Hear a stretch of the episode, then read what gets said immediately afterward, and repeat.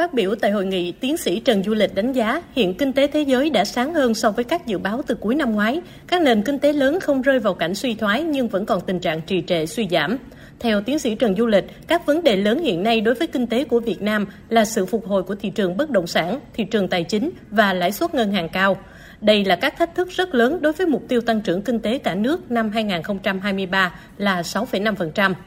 Trong bối cảnh đó, ông Lịch cho rằng thành phố Hồ Chí Minh cần tìm kiếm các dư địa để nỗ lực phát triển, cố gắng giữ tốc độ tăng trưởng không suy giảm quá nhiều so với mức 8 đến 8,5% đề ra bằng nhiều giải pháp. Trước mắt, những khởi sắc cho kinh tế thành phố Hồ Chí Minh sẽ chưa xuất hiện và thành phố cần tập trung để kết quả của 6 tháng cuối năm bù đắp cho giai đoạn hiện tại.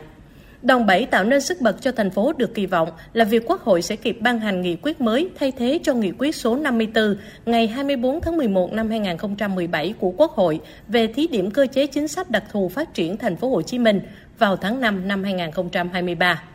Đồng quan điểm này, tiến sĩ Trương Minh Huy Vũ, Phó Viện trưởng Viện Nghiên cứu Phát triển Thành phố Hồ Chí Minh cho rằng, quý 1 năm 2023 là vệt dài của đà giảm từ năm 2022 và theo dự báo đà giảm này có thể đến đầu quý 2. Theo tiến sĩ Trương Minh Huy Vũ, để ngăn chặn đà suy giảm và giữ vững tăng trưởng, thành phố Hồ Chí Minh cần đẩy mạnh tập trung thực hiện giải ngân đầu tư công, thúc đẩy các dự án hạ tầng, thúc đẩy chuyển đổi số, cải cách hành chính, đối thoại tháo gỡ khó khăn cho doanh nghiệp thì có một số vấn đề chúng ta vướng ở cái cấp thẩm quyền cao hơn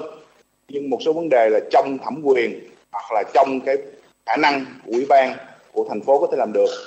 thì việc này cần nhanh chóng nghiên cứu và thúc đẩy thành những chính sách cụ thể để kích cái kinh tế dịch vụ và kinh tế thị này lên tạo thêm cái động lực mới cho thành phố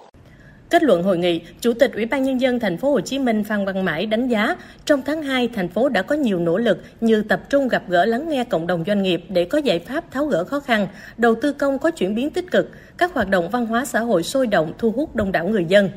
Bên cạnh đó, trong tháng vẫn còn nổi lên một số vấn đề cần phải nhìn nhận như sản xuất công nghiệp giảm, số doanh nghiệp rút lui khỏi thị trường cao gấp 3 lần số doanh nghiệp thành lập mới. Trong tháng 3 năm 2023, ông Phan Văn Mãi đề nghị các ngành các địa phương và cộng đồng doanh nghiệp cần nắm bắt ngay các tín hiệu tích cực từ nền kinh tế thế giới để kết thúc đà suy giảm sớm hơn. Cụ thể, thành phố cần phải tập trung giải quyết cơ bản các vướng mắc mà các doanh nghiệp đặt ra tại các cuộc gặp gỡ, giải quyết dứt điểm.